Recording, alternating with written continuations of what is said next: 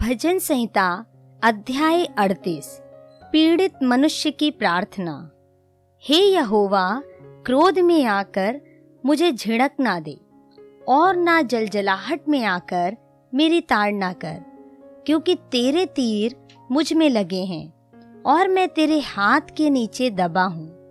तेरे क्रोध के कारण मेरे शरीर में कुछ भी आरोग्यता नहीं और मेरे पाप के कारण मेरी हड्डियों में कुछ भी चैन नहीं, क्योंकि मेरे अधर्म के कामों में मेरा सिर डूब गया और वे भारी बोझ के समान मेरे सहने से बाहर हो गए हैं। मेरी मूर्ता के कारण कोड़े से लगे मेरे घाव बसाते हैं और सड़ गए हैं। मैं बहुत दुखी हूँ और झुक गया हूँ। दिन भर मैं शोक का पहरावा पहने हुए चलता फिरता हूँ, क्योंकि मेरी कमर में जलन है।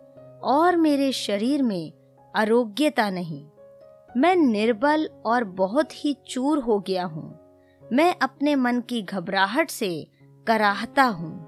हे प्रभु, मेरी सारी अभिलाषा तेरे सम्मुख है, और मेरा कराहना तुझसे छिपा नहीं। मेरा हृदय धड़कता है, मेरा बल घटता जाता है, और मेरी आँखों की ज्योति भी मुझसे जाती रही। मेरे मित्र और मेरे संगी मेरे विपत्ति में अलग हो गए और मेरे कुटुंबी भी दूर जा खड़े हुए।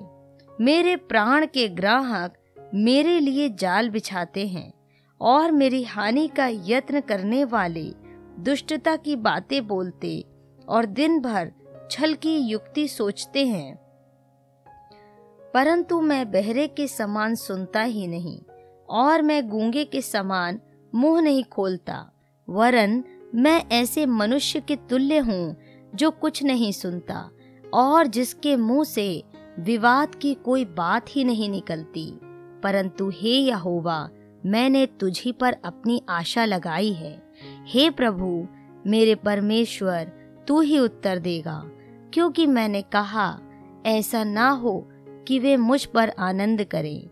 जब मेरा पाँव फिसल जाता है तब वे मुझ पर अपनी बड़ाई मारते हैं, क्योंकि मैं तो अब गिरने ही पर हूँ और मेरा शोक निरंतर मेरे सामने है, इसलिए कि मैं तो अपने अधर्म को प्रकट करूँगा और अपने पाप के कारण खेदित रहूँगा, परंतु मेरे शत्रु फुर्तीले और सामर्थी हैं और मेरे बैरी बहुत हो गए हैं, जो भलाई के बदले में बुराई करते हैं।